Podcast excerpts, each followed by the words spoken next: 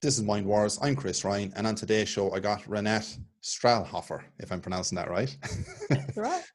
um, Rinat is doing some fantastic work, and I got her on today. Uh, is in the she's exposing 5G, the Wi-Fi industry, the telecommunications industry. The list goes on and on and on, and it's fantastic. And I literally just came across her work only in the past couple of days through uh, through a, a, massive fan of obviously Max Igan from the Crow House. So without Max, so thanks Max, it's a bit of a shout out to you. Without Max, I wouldn't have actually known you. So um, it's fantastic. Within a couple of days, I'm after getting you on. So I'm really delighted with that to have you on today.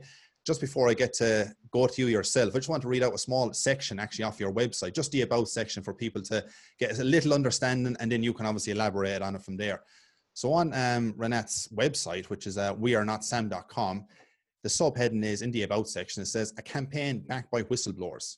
And underneath it says scientists, doctors, and ex insiders around the world are standing up to the telco industry and blowing the whistle against the lies, corruption, and real dangers associated with the 5G rollout. Hashtag We Are Not Sam is a creative campaign for critical thinkers around the world. Welcome to the show. Thank you so much, Chris. It's lovely. No problem. It's a delight to have you on. Um, so before we get into that itself, for people who don't know you or unaware of you and what you're actually doing as well, tell us a small bit about yourself and how you actually got into this injury yourself and what you're actually doing and why you felt the urge or the need to take that action um, that's, that's needed um, to actually go set up this and, and do exactly what you've been doing.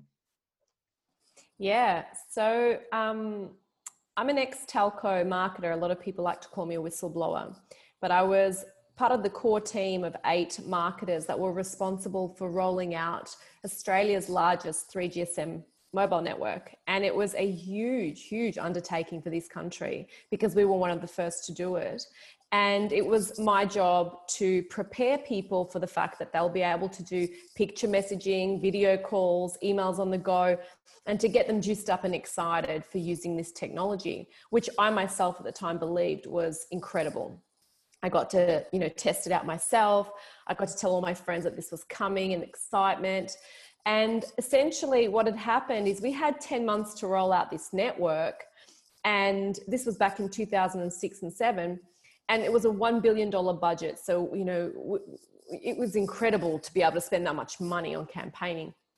And so, what happened was three months after the network had been rolled out, we got a router. And my husband at the time said to me, Look, I'm not feeling well. Like I'm not sleeping. I'm quite anxious. Like I think there's something going on with your with this new router. And I said to him, because he doesn't complain. And normally, you know, he, he could be bleeding out and he'll be, I'm fine. So there was something going on. And so that compelled me to go back to work that day and to look into the research. And what I wondered, is there anyone else that's feeling that? And I felt, and so I went into the research database, and, and what I found was that close to 38% of my market was starting to show that they were concerned with health effects. And so naturally, that is a huge number. I went to my executive director and I said, Well, look at this. We, we have to address safety. This is a campaign because we look at research to understand behaviors and values so that we can market to that. And when you've got 38% of your market base concerned about health effects, that's immediately that, that needs to trigger a campaign, a thought to be able to reconcile those, those, those worries. And so she basically told me to get my foot out of the door. And for those people who know me, that doesn't work. And so it made me go down deeper. And I went to the research department. I had a friend there and I asked him, What is it that is being hidden here because it should be a simple campaign about safety. We surely have safety. And he said, Look, I'll take you up for a coffee. And so we went for a coffee. Do you want to have a conversation internally? And he said, You know, we set our own safety guidelines. And that's a huge conflict of interest, I said to him. And he said, Right, but that's not all.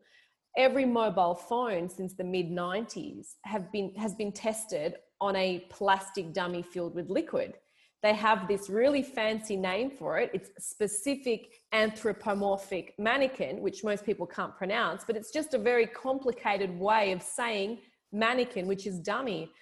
And I said, this, this, this can't, this can't be true. And he said, well, it is.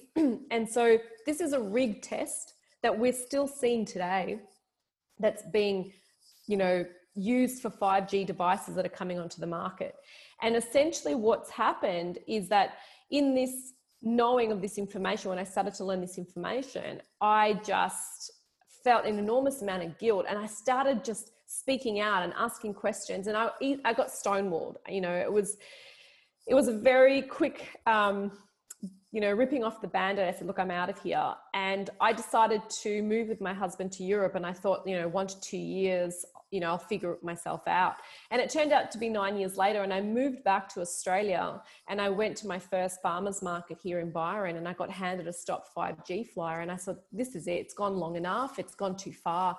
And I'd watched them roll out 4G and I'd listened and, and paid attention to all the research papers. I was always doing this as like a side thing that was always heavy on my heart. And what I can say is that it's not about when you take action, it's always that you just take action. And this is the year, this is the time to do it. And what happened for me is I joined the movement. I've been in this movement now for two, almost two years. And I said, I'm going to bring to it what I can do, which is marketing, and started revealing that they're testing on a plastic dummy. I found more and more research because this is not hidden. I mean, anyone can Google SAR test in Google, which is um, specific absorption rate, and they'll see the dummy coming up because that's how they measure this dummy. What they do is they fill him up with loads and loads of liquid and they check to see if his head will heat up by more than one degree Celsius. And if it doesn't heat up by more than one degree, it's deemed safe. So the industry get to use their own laboratory. They only have to test one device and they don't even use this phone against the ear of a plastic dummy. They use it 10 millimeters away. They have what's called a spacer. And you can see those images on our Instagram page, We Are Not Sam one word. And you'll see that this is how they're testing mobile phones. And the scientists that I've gotten to know, that top EMF scientists in the, in the world right now, across 42 different countries, they have been up in arms saying, this is not a biological test. He does not have skin, organs, cells, none of it. He's not, this is not biological. So naturally, it makes you question why did they put in a non biological rig test? And the answer is so that they could get millions of devices on the market that would never have passed a biological test. And why is that? What we're seeing right now is an epidemic of people addicted to devices. They're so heavily addicted, they don't even think they are.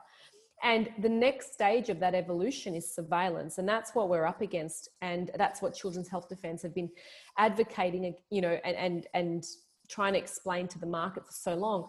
And this is where we're at. If you've got a plastic dummy filled with liquid that is a non biological test out in the market, what you're, you know, testing phones, what you're actually saying is that this whole time we have been the test dummies. And there are over 2,000 peer reviewed reports that are showing biological harm. 2,000 peer reviewed reports. That is why the top insurers in the world, Lloyds of London and Swiss Re, they will not insure the wireless industry. They deem it as high risk. And that's obvious because there's over 2,000 reports to show that it is a high risk. So, what we're facing right now with 5G is a, a whole nother kettle of fish. This is not a movement to say, hey, we've got to stop 5G when we already know that we have to take care of the people that are getting sick from 4G and 3G. But this is to say, you know what? If the safety is not done in the first place, how can we trust any telco or governing body to do their job and take care of our children and women and the elderly? And because this test is actually based on a military recruit. They took a military recruit back in the in the late 80s and they said that's our ideal mobile phone user and they actually created his body you know the five kilo head it's based on a 100 kilogram man. This is the strongest fittest men in our society that is deemed to be the ideal mobile phone user. And so even if we put aside the fact that they're testing on a plastic dummy filled with liquid as you know sam specific anthrop- anthropomorphic mannequin even if we just use the fact that they're only going based on a six foot two tall, 100 kilogram, five kilo head adult male, that's only 3% of the population, which means that 97% of the population are absolutely disregarded when it comes to safety. So, children, women, elderly, disregarded. And what we know from science is that children absorb 150% more radiation than this dummy Sam. So, our campaign, which is called We Are Not Sam, is a very clear message to the governing bodies and to the industry that we are not dummies um, in every sense of the word. You cannot test us as if we are, and also we're not going to let you get away with this. And so I'm going to take a pause because, as you can see, I like to ramble on about this subject. yeah, no, you're doing fantastic. It's, it's a pleasure just to listen to you. I'm just uh, in a bit of awe just listening to what you're actually saying. It's, it's fantastic. But no, I do agree with what you're saying. Um, and I mean, the industry is rigged for a long, long time. I mean, a trillion dollar industry. It's gone bigger than big pharma. Um, plenty of people think big pharma is a big one, of course, with all the, the COVID nonsense going on at the moment and the alleged pandemic and all that. And they go, oh, big pharma must be pushing the biggest. But it's actually the, like what you're saying, the telecommunications industry, Silicon Valley, all these people themselves collaborating together. I mean, it, it's madness. If you, in here in England at the moment, um, there's been, you know, people have applied to politicians and they said, hey, look, we need to just, just take a moratorium on this, just take a bit of a time out, see what's actually happening. And you either get this copy and paste email back to them, and all, all they're saying basically back to you is that, um, well, we refer to Public Health England, and Public Health England says it's a-okay, 5G is fine, no radiation, nothing to worry about, or it's within the guidelines. Explain to us about these guidelines and so how out of touch these actual guidelines are for people. Because if people kind of get the email back off a politician or or a councillor or something that they feel like, well, okay, it, it's it's off Public Health England most people just feel this kind of safety net in their head. Again. Well, okay, they must have done the testing. And people just walk away and accept that uh, email and kind of go, okay, public health England says it's okay, then it must be okay. And there's many public health Englands across the world um, screaming off the very same narrative, off the same uh, hymn sheet. That's right the governing bodies, I mean, there's so many reports out there that show that there's a back door to the telcos from these governing bodies. But these, this particular test and these safety guidelines, they're over 30 years old. So the way that they developed these guidelines was based on the idea that you would not hold your phone against your body, not against your ear, not in your back pocket, not you know on your arm when you're going for a run or in your breast pocket, where we see a lot of people carry their devices. It was spaced that's why it's called a space. It was spaced away from him because the idea was that you would hold it in a holster. Now go up to most people today and ask them what a holster is and they won't even know or they've forgotten what it even looks like. But the idea is that these devices were meant to be carried by a six foot two tall 100 kilogram five kilo head male with a holster.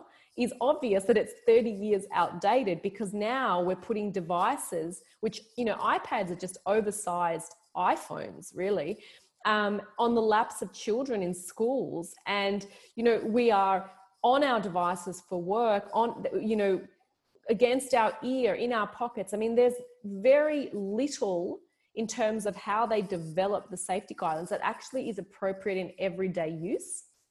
So one of the safe tech tips we always say is, you know, there's a lot of there's, and we can get into that, but away from the body. That is so key that your device is not on your body because the top four diseases that kill our children and young adults are thyroid cancer, rectal, um, what was it? Um, testicle cancer and um, brain tumors. So every every everywhere we put our mobile phones, and that is not a coincidence that the top four diseases that kill our kids are where we put our mobile phones. So, what are we doing with safety guidelines when we know there's over 2,000 peer reviewed? peer reviewed reports showing biological harm, we know that not only males use mobile phones. And so we're very fortunate to have Children's Health Defense, which is by Robert F. Kennedy Jr., and it's the 5G projects being led by Dafna Tachover, in that they, go, they went to court last week after compiling 11,000 pages worth of evidence, 11,000 pages worth of evidence that these safety guidelines are outdated and that there is harm being caused. So, one of the judges has already said that he's inclined to rule against the FCC, and this is going to be a monumental case in history because when you can expose that the safety guidelines are outdated, it makes a lot of these technologies that are being pushed on the market very quickly, it makes them redundant, but it also makes them incredibly dangerous if they are to be switched on. And that's why I want to go into what 5G is and what it looks like, and to really paint the picture of the world that they want you to be a part of. And also, I think what Chris and I agree with, which is the world that we want you to see as well, and to make that choice, to take that responsibility, and to start making action in your own community So I think that would be a great place to Yeah, and just on. before we um, touch on the 5G itself and what it is and what it's all about and the comparisons between 4G and etc. etc. for people, because a lot of people have this understanding, um, just talking to the average male or female, they have this brief understanding, oh, it's faster downloads, it's faster this, yada, yada, yada. Health doesn't come into their head at all. But just before we touch on that itself, I mean, you'll be well aware of this as well, is the fact, obviously, you know, in over the last couple of years, hundreds, the top scientists, the top doctors from around the world have been going to the likes of the WHO, the United Nations, all these organizations with massive, massive amounts of, you know, uh, documentation say, hang on a second, this is completely out of touch. This is far from safe. I mean, and still, to my knowledge, unless you have any information that there's still nothing been done about it, it's just be kind of left on a, on a, on a, on a pile or a heap and it's just there and that's kind of it. So what you're saying with, um, you know, children's health defense, I mean, that would be, as you say, monumental. If that can go ahead, that'd be fantastic how hopeful are you? Yeah, yeah that's, I'm very, very happy to see how they're tracking with that. And it's going to take some time to get that resolution, but at least it'll go on record and people will always be able to know that that effort was made and, and to see what result came out of it. But, you know, this, the, the great majority of regulators, they work on the premise that until there is concrete scientific evidence that an agent can cause harm, it is assumed safe and that you know you think back to asbestos and tobacco that was the same thing. And the underlying presumption of you know innocent until proven guilty it favors the mm. wireless industry. And it forces independent scientists to undergo extensive trials and judicial reviews which can take decades before any action is taken. So this is really history repeating and it's negligent and it's so reckless in the extreme. But the fight back has to start here because you know, we are uniting, like you said, Chris, with a really diverse global movement that's working on creating a future, you know, away from wireless harm and a future where people and the planet do come first. And to do this, we're actually having to advocate for real safety standards and we have to challenge corporate abuses and we have to move towards a future with safe technology. We're definitely not about, you know, saying you've got to put away your technology. We're just, there's so many ways to use it safely. And there are technologies that can come onto the market if they pass a proper safety test. So, and, and that's really where this campaign is uh, at its most effective is getting people to create, you know, to, to have behavioral change and to really look at their lives and say, do I sleep with my mobile phone next to my bed? Am I constantly on my phone when I should be paying attention to my partner or my children or whoever it might be? Because we're so addicted to that dopamine hit, which is so engineered. By the way, it's engineered for addiction, there is no doubt. And because we're so connected to what is artificial, we're almost entirely missing what's real and what's natural. And so we have to break away from this paradigm.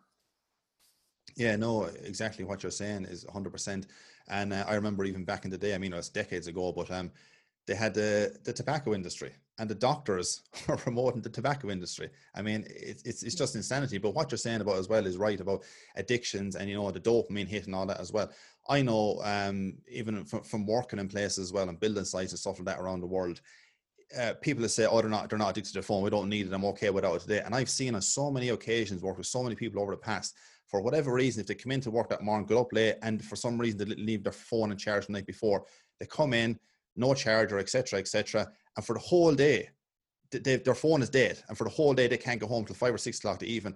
And the behavioral change in that person throughout the whole day is enormous. I mean, it's like they're a different person because it's like this ish, this addiction need to go back for that hit again. And because they can't get to get that hit, they're erratic, their behavior drastically changed. I've noticed it so many times. It wasn't just one off this crazy person or something that had a huge addiction. It's a vast, vast majority of people have this there. And I've seen it loads of times myself. I'm sure you've witnessed that as well with when it comes to that uh, area that people say, no, I'm okay. I, I, don't need my mobile phone. I'm all right. But I mean, even things like leaving the, the phone out your room at night time, I noticed difference myself in the past. When I've left it out of the room, I, my head doesn't, my head feels a lot better the following morning. Otherwise, I feel, I wake up not with a pain in my head if it was in the room or next to me and all that. And people, you know, if they don't put on a flight mode, etc., etc., and you feel this kind of tingling in your head and it just doesn't feel right. And I, all I can put it down is to the waves that's, that's going around, the radiation and the Wi-Fi blasting out through you while you're asleep, of course, and all that as well. So, yeah, it's definitely um, something that people should pay attention to by all means. Yeah. Absolutely, I totally agree, and and I think more and more people are becoming aware that, you know, the attention, like gathering around a table with friends or even with family and just seeing the phones come on the table You know, you get your fork, your knife, your phone. It's like an, an additional cutlery piece. Yeah. And I mean, I myself, I mean, I have these heated discussions, I guess, with my father because he's always on his phone. And I say to him, like, you've got a phone in your hand as if it's a grenade and you're afraid to just let it go. And that is really how we're seeing things. And, and we did this piece on our um, Instagram highlights about addiction and what those photos look like so that people can recognize what they're seeing as addiction because most people don't think that what they're seeing is an addictive behavior. So there was incredible artists that actually took photos of people without their mobile phone and it was just showing like the everyday scenarios of how people look in certain you know in certain in certain places like in the kitchen or, or at a cafe or with friends and noticing the behavioral change and wondering why we're, we're unable to concentrate very well because we're so fixated on a blue screen that we're not really seeing what's happening around us or those around us. And it's a really interesting, but um, quite a controversial way to look at this agenda of, you know, getting us addicted to devices because the, the real issue here with 5G is not so much that, oh, you're going to be able to download a movie a minute and give you faster internet access. This is millimeter wave technology. This is what they acknowledge themselves is going to create unprecedented societal change. And why is that? Because right now you might have your mobile phone and your laptop and your speakers um, and your baby monitor or a few of these type of things, and they can speak to each other. But in the world of 5G, it's called the Internet of Things, which means there will be microchips and antennas in almost everything that you own, whether it's your water bottle or your bed or your phone or your mirror. Everything will create will be you know traceable, but also interconnect into the you know onto the internet. And so for those people that say, oh well, you know, I've got nothing to hide, or they don't understand the essence of of privacy and also of the intensity of that many beams wiring and firing at in all angles. And that's sort of another angle to this campaign is that if we really don't stand up for safety all these devices will become internet driven devices so it's no longer just your mobile phone your mobile phone is a remote control for this type of dystopian world where everything about you can be known because everything that you use is giving information. Yeah, and it's you know, it is it is quite crazy, and um, it's just unfortunate that most people think it's just faster speeds. It couldn't be further. it's, it's madness because. Um, you know, I mean, the smart meters themselves, you know, as I said to people, anything with the word smart on it. I mean, they all obviously the agenda, and we don't have to go down the route of agendas or any of that kind of stuff. But I mean, part of Agenda 2030 and all this kind of stuff that they go, they lead us into, of course, is the smart cities, the smart grid. 5G is the key member to unlocking this kind of stuff. And I believe, obviously, 5G is just a stepping stone. It's kind of a temporary addition because you're going to get your 6Gs and you're going to go on from there. But this is the kind of thing that will lead us into the, the mainframe of all this kind of stuff. Uh, mm-hmm. uh, just the future for us down the road. But I mean, the smart meters, I mean, there's lampposts here in England and there's the LED ones with the antennas. I mean, it's complete. They can 3D map your homes. I mean, people That's said right. to me like about, you know, smart mirrors. I said, the smart mirror is the same thing as well. It says, oh, but they said it's, it's, it's lesser energy. And I says, it's not lesser energy. It's, it's marketed and sold. And you're in that industry from the past as well. It's sold in such a way to you that people just seem to buy it and, and that's it. And once in your house says they know when you turn on a kettle, how long you're in the toilet, did you flush the water? Um, how, how many of you is actually in the house? You know, I mean, what time you go to bed at night? I mean, if you're sleeping okay. I mean, it goes on and on and on. This actual surveillance that it is. I mean, um, and we can touch, I mean, the environmental issue. I've often seen videos on YouTube at different places where they had a smart meter outside in the wall and all the hedging area around it died. It was completely brown. Uh, the insects, everything, the wildlife in the last, let's say, 20 years or so has been dramatically decreasing. I mean, what's your thoughts on the environmental aspects and have you find people are speaking up about this because it's kind of narrated in a different way yeah, well, there's two things to touch on when it comes to the environment. And a big one um, I'll go into is about the bees, like, you know, big question of to be or not to be, really. Because um, there are studies that actually show that after 10 days of exposure of mobile phones with a frequency of what's, you know, 900 megahertz, for 10 minutes a day, honeybees actually never return to their hives. And queens produce fewer eggs, you know, compared to their control colonies. So radiation from mobile phones and towers actually frying the navigational skills of our honeybees. And to put that into context, the telcos intend to crank up the frequencies to 27 gigahertz by mid next year. That's 27 times more powerful than the frequency that this study is based on. So we've got to remember our bees produce the majority of our fresh food supply. So if they go, so does our fresh food supply. And people have to start questioning, well, um, okay, so where will I be able to go to eat fresh food or to switch off when I go camping or to the waterfalls or to the ocean or to the holiday destination where you can feel your, you know, the amazing energy of nature. You won't be able to go to those things. And the biggest industry that is at risk from 5G, and this is probably something that I haven't talked about before, is actually the wellness industry. The wellness industry, whether you're selling vitamins or kombucha or re- nature retreats or whatever it is, if you're an influencer that talks about some natural product or some natural way of doing things, all of these all of these products all of these speakers and influencers they're at risk because of 5g there will be no wellness when you're being radiated on that level there will be no wellness so if these industries don't learn to step up and say you know what I'm going to align with this movement to try to prevent 5G from coming because I won't be able to offer wellness. You won't be able to.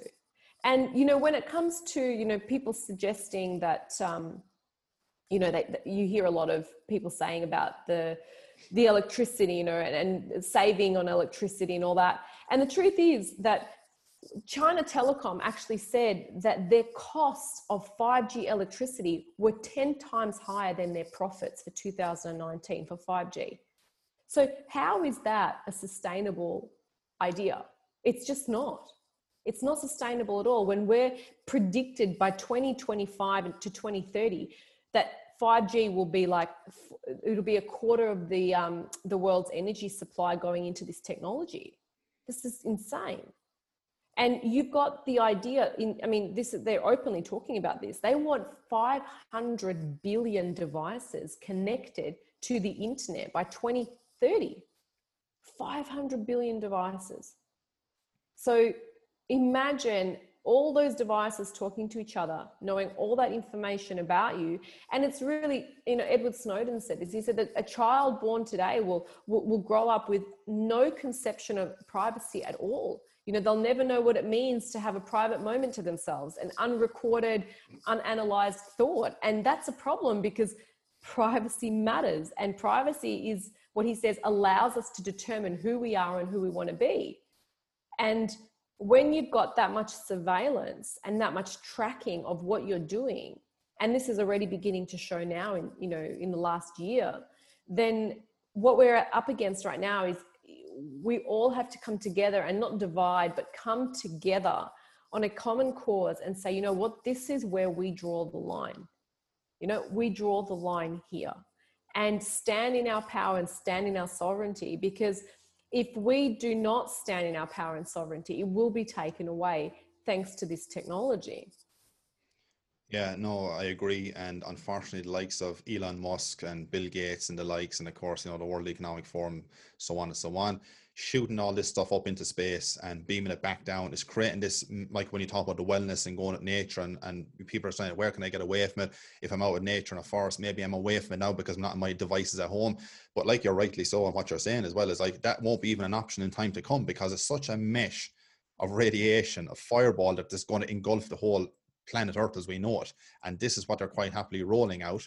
And very little pushback in areas, or the pushback I've seen, it just goes huh, unnoticed because of the trillion dollar industry they are and the power that they have and the money behind them and what they owned and the people they have in their pockets and the lobby groups, etc., etc. So it's a very, it's definitely an uphill uh, struggle, and I'm sure you've find that found that yourself. I mean, since you started as well and all this, how did you what is your biggest challenge? I mean what were the pushbacks like? I mean have you been getting plenty of like uh, labels thrown at you and so on and so on? Has it been difficult? Um, what, what's that feeling like itself? Have you felt you went one step forward and all of a sudden you're, you're two steps back with, with different people coming against you? Or has it been pretty you know nice and easy and a nice progression moving forward but that people have uh, welcomed you along the way? Well, I, I was very lucky. I mean, I've got an amazing team that I work with, and we set the foundation of this campaign by making sure that all the top EMF scientists around the world would step in and advocate for this campaign. It was advocated by Children's Health Defence, by the top EMF scientists, so that when we came out, they struggled to try to censor us and to say that this is false news because everything we offered to the public was based on scientific research, papers, scientists, legal cases, everything. So we set the context to this campaign so that it was as bulletproof as we can. But of course, with algorithms and Instagram and Facebook, they was shadow banning us heavily. But people who want to find information and people who are willing to share information, that information will get through. And I'll tell you something about marketing because I think this circles back into what we can do and what I did. And that is this when I went to my first marketing class when I started university, I had this incredible lecturer and he became my tutor as well. And he said, he, he, told a story and he said, Look, if you cannot resonate with this story, you will not be able to do marketing. And he said that he lived in a small town where his uncle owned the only hairdressing salon for 25 years. It was Joe's hairdressing salon. He had a big sign and it said $20 haircuts. And everybody went to Joe's. And so a new salon was putting up, you know, everybody started finding out about this new salon that was opening up in town and they were going to be selling $5 haircuts. So naturally, everyone's going to Joe and saying, Joe, I'm not going to be paying you $20 when the guy down the road is opening up for $5 haircuts. He's got a massive sign out the front. So the day came when that hairdressing salon that was competition to Joe finally opened up and they, you know, people were going in and, and Joe came in that day to work and he took down his $20 haircut sign and he had a new sign and he put it up and it said, we fix $5 haircuts for $20. Welcome to marketing. And this is what we are really up against. We're up against perception. We're up against clever marketing campaigns and we have to outsmart them at their own game. We have to be better. And this is where we can do it because social media is the new media. It's not mainstream. Most people think, oh, mainstream. It's not.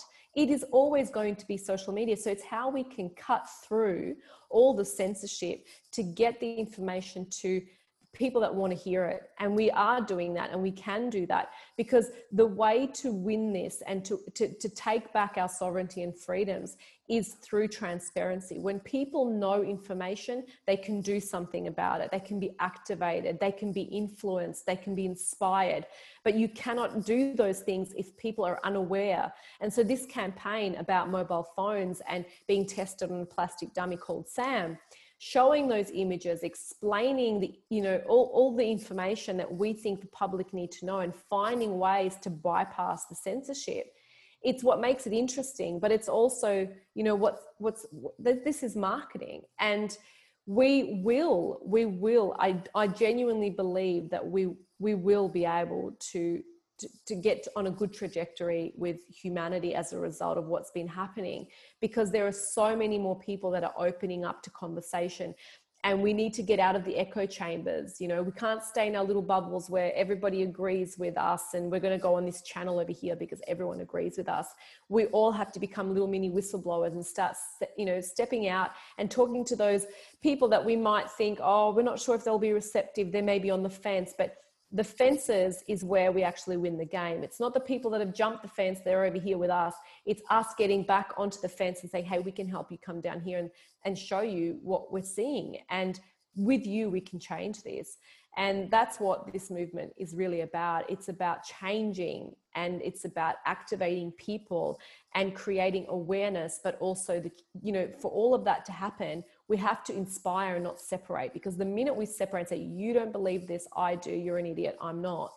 This is this is absolutely an uphill upstream battle and so we've got to gently guide and to do that we need to create bridges you know and this is not one of those campaigns that's going to reveal everything about the telcos that they've ever done this is a small bridge that can at least get people to say that is not right to be testing for 30 years on a plastic dummy i mean that's just not right let's agree on that and then we can start to show them all these other things that are behind the doors, you know. And, you know, I, I, said this when I was talking to Max as well. I said, you know, that Jim Morrison said there are things known and things unknown in between, there are the doors. And so that is where we're trying to go. We're trying to help those unknown, you know, those unknown spaces become more exposed.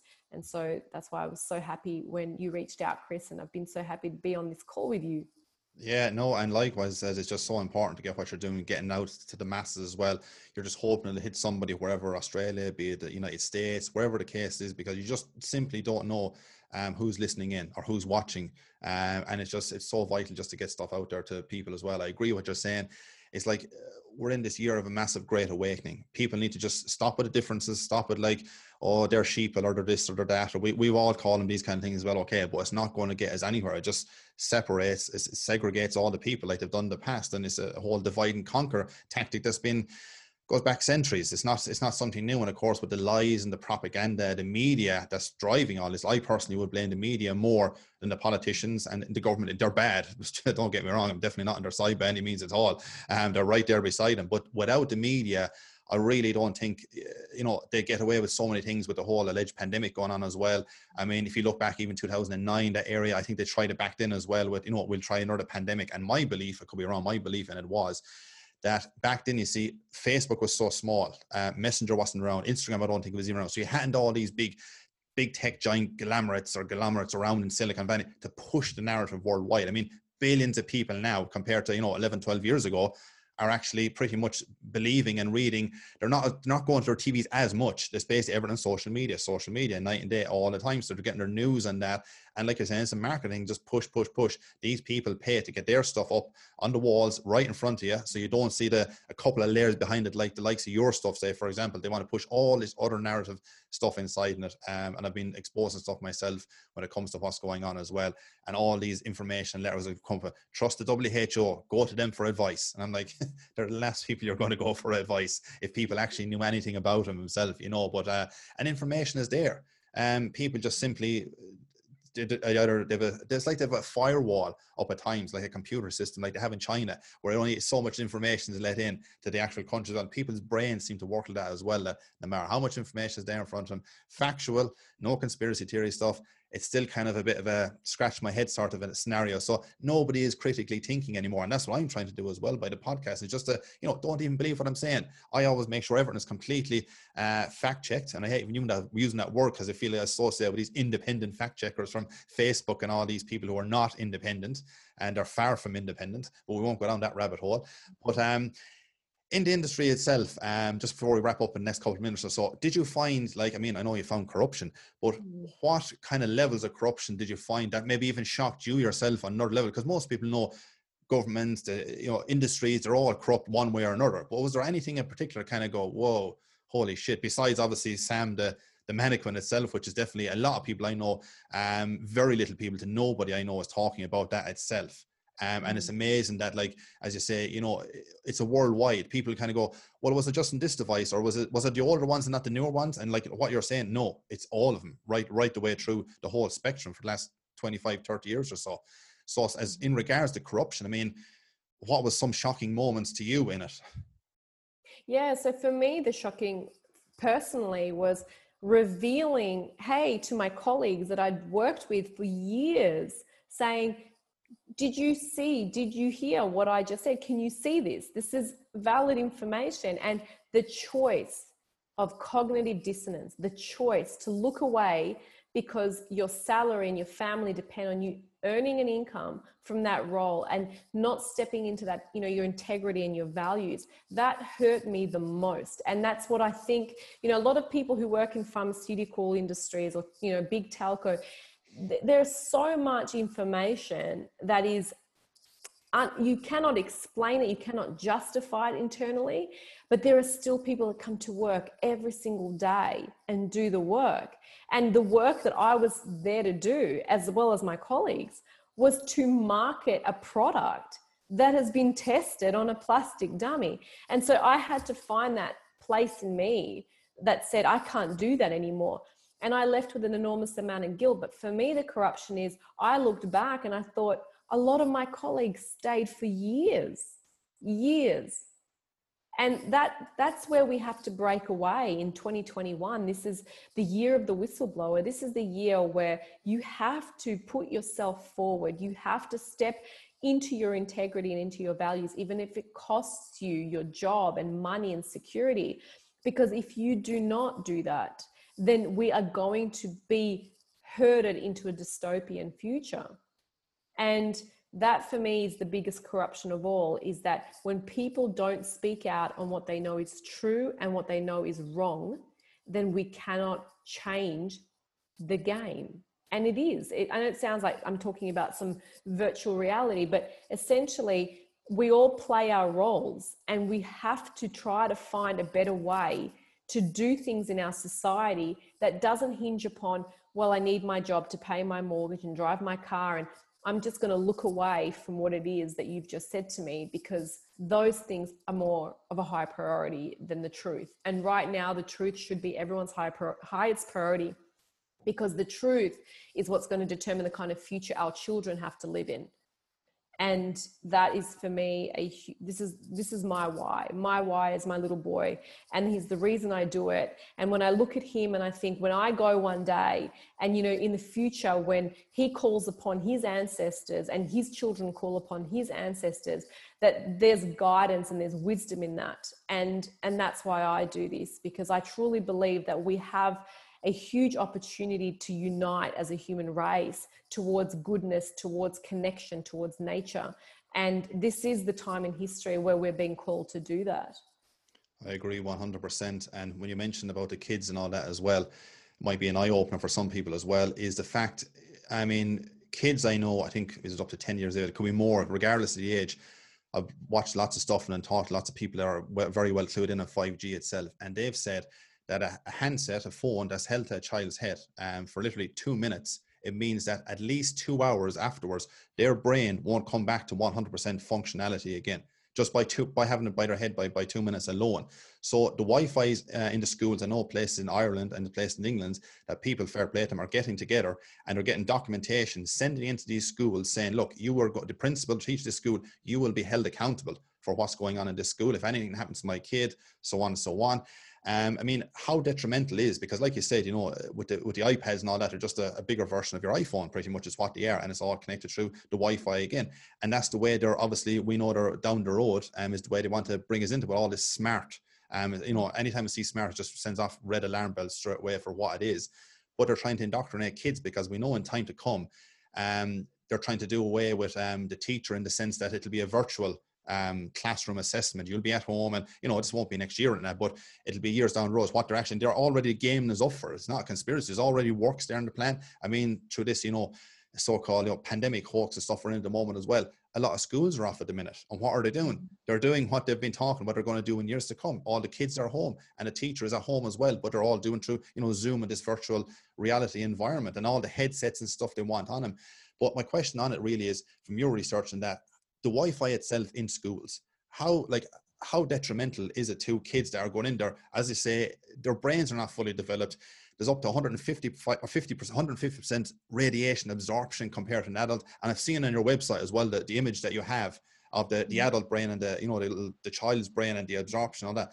I mean, it's it's phenomenal. Like how and this is what we're training our kids up to be even if you're going into like the, the, brain function you can also go into the you know the sperm function as well are, are they going to be able to procreate in time to come? Because it'll have hit their sperm count so much without actually having a handheld device in their in their actual pocket itself beside their um, areas all that time. You know yeah. how detrimental is that coming? Because it's literally swarming around the school the corridors the classrooms day in day out. And then obviously when they come home there's a very good chance that the parents has in the house. They're never getting a break from it.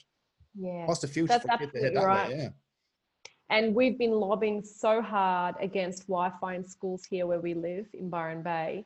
And you know, there's a policy where we live in New South Wales where it says that a tower has to be at least 500 meters away from a childcare centre or a school. And they were proposing 5G towers that were 200 meters away. So we were, you know, we were lobbying against it and rallying and peaceful protests and all that. And we actually managed to have Australia's first moratorium here on a 5G upgrade. But the thing is that people actually don't understand is that, yeah, that tower is off, you know, in, in, a, in a certain distance, you know, but there's a you know there's a handshake. There's 900 handshakes per minute between the tower and your mobile phone right? Up to 900 times a minute. And when you've got wi-fi in a school right which is like a it's like a mini tower right there in front of you really and children their bone marrow absorbs 10 times you know it's 10 times more radiation than an adult because they've got thinner skulls they've got more water. And you've got this you, you've got children and, and and parents thinking oh they've got behavioral issues attention deficits and all these things because they're bombarded with a radiation that they their bodies cannot cannot handle. They absorb twice as much as an adult and in these really ridiculous safety guidelines they absorb 150% more than the dummy they're testing these standards on. So they're these children are the most vulnerable you know the most vulnerable because everywhere we go we see a parent give a, you know an ipad or an iphone to a child so they can have a, a quick coffee with their friend or they can have I know, an hour to clean the house. Their kids are actually you know using a device. But what they don't realize is that when they take that device away what's the usual reaction that they get? It's just like you know they're so wound up and that's what we're seeing a lot in schools. And then the teachers are complaining to the parents that the parents have to do something about it. And so we've been educating the schools to say, you know, this is an issue with Wi Fi. You can hardwire at this school. You can still have internet without Wi Fi. And I have it now, like I, am on it right now. This is like an Ethernet cable. I don't have Wi Fi on to have this conversation. I'm hardwiring. And that's easy for schools to do if they make that choice so that they don't need Wi Fi with 30 iPads on kids' laps in one room. And, you know, this is absolutely unnecessary. So we're training these children to become sort of so conditioned with devices and, and losing so much of their innate health because their health, you know, they're losing their concentration, they're getting skin rashes, nosebleeds. There's so many studies that are showing that the children are so susceptible to damage. And like you said, fertility as well. And what we're seeing instead is more push of children being on devices at home, a bigger push of, you know, in Australia, we have bring your own device where parents are being forced to take devices to, to school with their kids so the way in which we learned, which was like through touching and feeling and conversations and you know the real world has become this artificial world of learning. And and that is that that's a big that's going to be a big price to pay if we don't start having conversations with our student you know with our parent bodies and our school principals and saying you know what? They can have the internet. Let's figure out a way that actually doesn't require them to be on it that much and without Wi-Fi. And that's a safe tech tip. Hardwire your homes. It's really it's it's not as hard as people think, and it, it's faster, it's more efficient, it's more reliable, and there's no there's no risk to to you know having any injury. Yeah, I think that's crucial what you're saying as well is that um, people are not going to call you, you know, oh, you're anti this and this, this. You don't want, you do want, uh, you know, people to have internet. You want all this. Of course, you're not against it, but it's just that the health impact, like you said, like you have the internet, Ethernet cable, um, to wire all this up and you can say it's faster and it's more reliable. I know that myself. Mm. So, I mean, there's definitely pluses we can do, but some people go for this convenience, of course, of the, the Wi-Fi scenario. But if we can, uh, you know, just do what you're saying is is incredible. You're not against the industry per se in, in, in what it is, just the health impact and this technology can be done, but do it in a bloody safe manner. So um, yeah. Renee, I just like to finish on is is anything you would actually like to say before I finish? Because what, what I just want to get you to finish on basically is, um, you know, where can people find you? What can they do to help support you? I know you have a petition. Uh, petition. I know actually on your website as well, you've actually a strategy kit, which is actually quite cool. I think there's about 40 pages, different areas and stuff you have mm. on it, templates and so. Tell people a small bit about that. Yeah, so once after we got the um, 5G moratorium here in the small town of Mullumbimby, we developed. Which was a first, wasn't it? That was a first in Australia. Yeah, that was yeah. the first in yeah. Australia. And uh, we developed a 44 page strategy kit that takes you through all the steps and all the papers and everything that you can use in your own communities to get your moratorium. And then we saw places all over the world use that kit and start getting their moratorium, like even to Croatia, you know, all the other sides of the world. And it's been incredible. And the campaign is called We Are Not SAM. And we have a petition on our website on wearenotsam.com, and that is about boycotting 5G phones. Boycott messages right now, a, they're so crucial because we have to, as I said, draw the line in the sand and say, you know what, we are not upgrading to a 5G device, which basically is a remote control for this dystopian future. That's how they're testing the market. If people are going to buy into 5G devices, they're giving permission for this dystopian future. That is your remote control to say play or stop.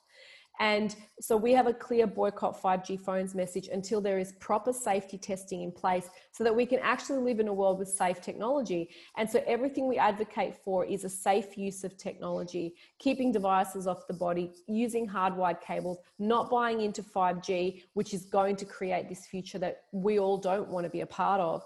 And so I really encourage you guys to get behind us on Instagram is probably where we're most active in social media. And that's um, one word, we are not Sam. And to sign our petition and to read up on Sam and to talk about it. I think, you know, marketing is based on ideas that spread. So if you can help us spread this, then we have a, a greater shot at changing it. Rinat, it's been an absolute pleasure having you on today and with a world of information. I think you're definitely going to resonate um, with a lot of my audience and a lot of people as well. I'll be talking on the ground as well. So, I mean, I just want to thank you for your time today and what you're offering and what you've you've made that actionable step forward um, is just fantastic because a lot of people are, you know, starting to wake up in what's going on at the moment. What I said to people is like, you have to get through the muddy waters. You have to go through all the negative stuff, unfortunately. But once you know, like I feel a responsibility on myself as well. Now that I'm awake for years and years, I feel I have that responsibility. I have to get out to the masses. Will everybody listen? Of course, not everybody's going to listen, but I've got just got to keep penetrating that wall to see will, will it fall in some years somewhere that would pass it on. If you only wake up one, it'll pass on like a domino effect. So um, no, it's it's uh, the next step I feel after that is once you're aware, once you know what's going on, that responsibility then is okay you need to cross the road next. You need to take the actionable step to move forward and actually do something about it instead of like i don't want to look back and you're the very same i know. I don't want to look back in 10 years or 20 years time and you have kids and people around you and go what did you do chris? Or what did you do Rinat in you know 2020 21 and so on well, I sat there in my sitting room with my, you know, my muzzle on me or my baby nappy around my face, and I basically sucked into my iPad all day long. And I sat in my house and, and, I, and I shut up and I didn't, I just do anything about. it. I just sat there. I mean, wow, I just eh, this this dystopian future that's ahead with all the, you know, the agenda 2030, 21, it goes so on and so on. That's been around for a long time.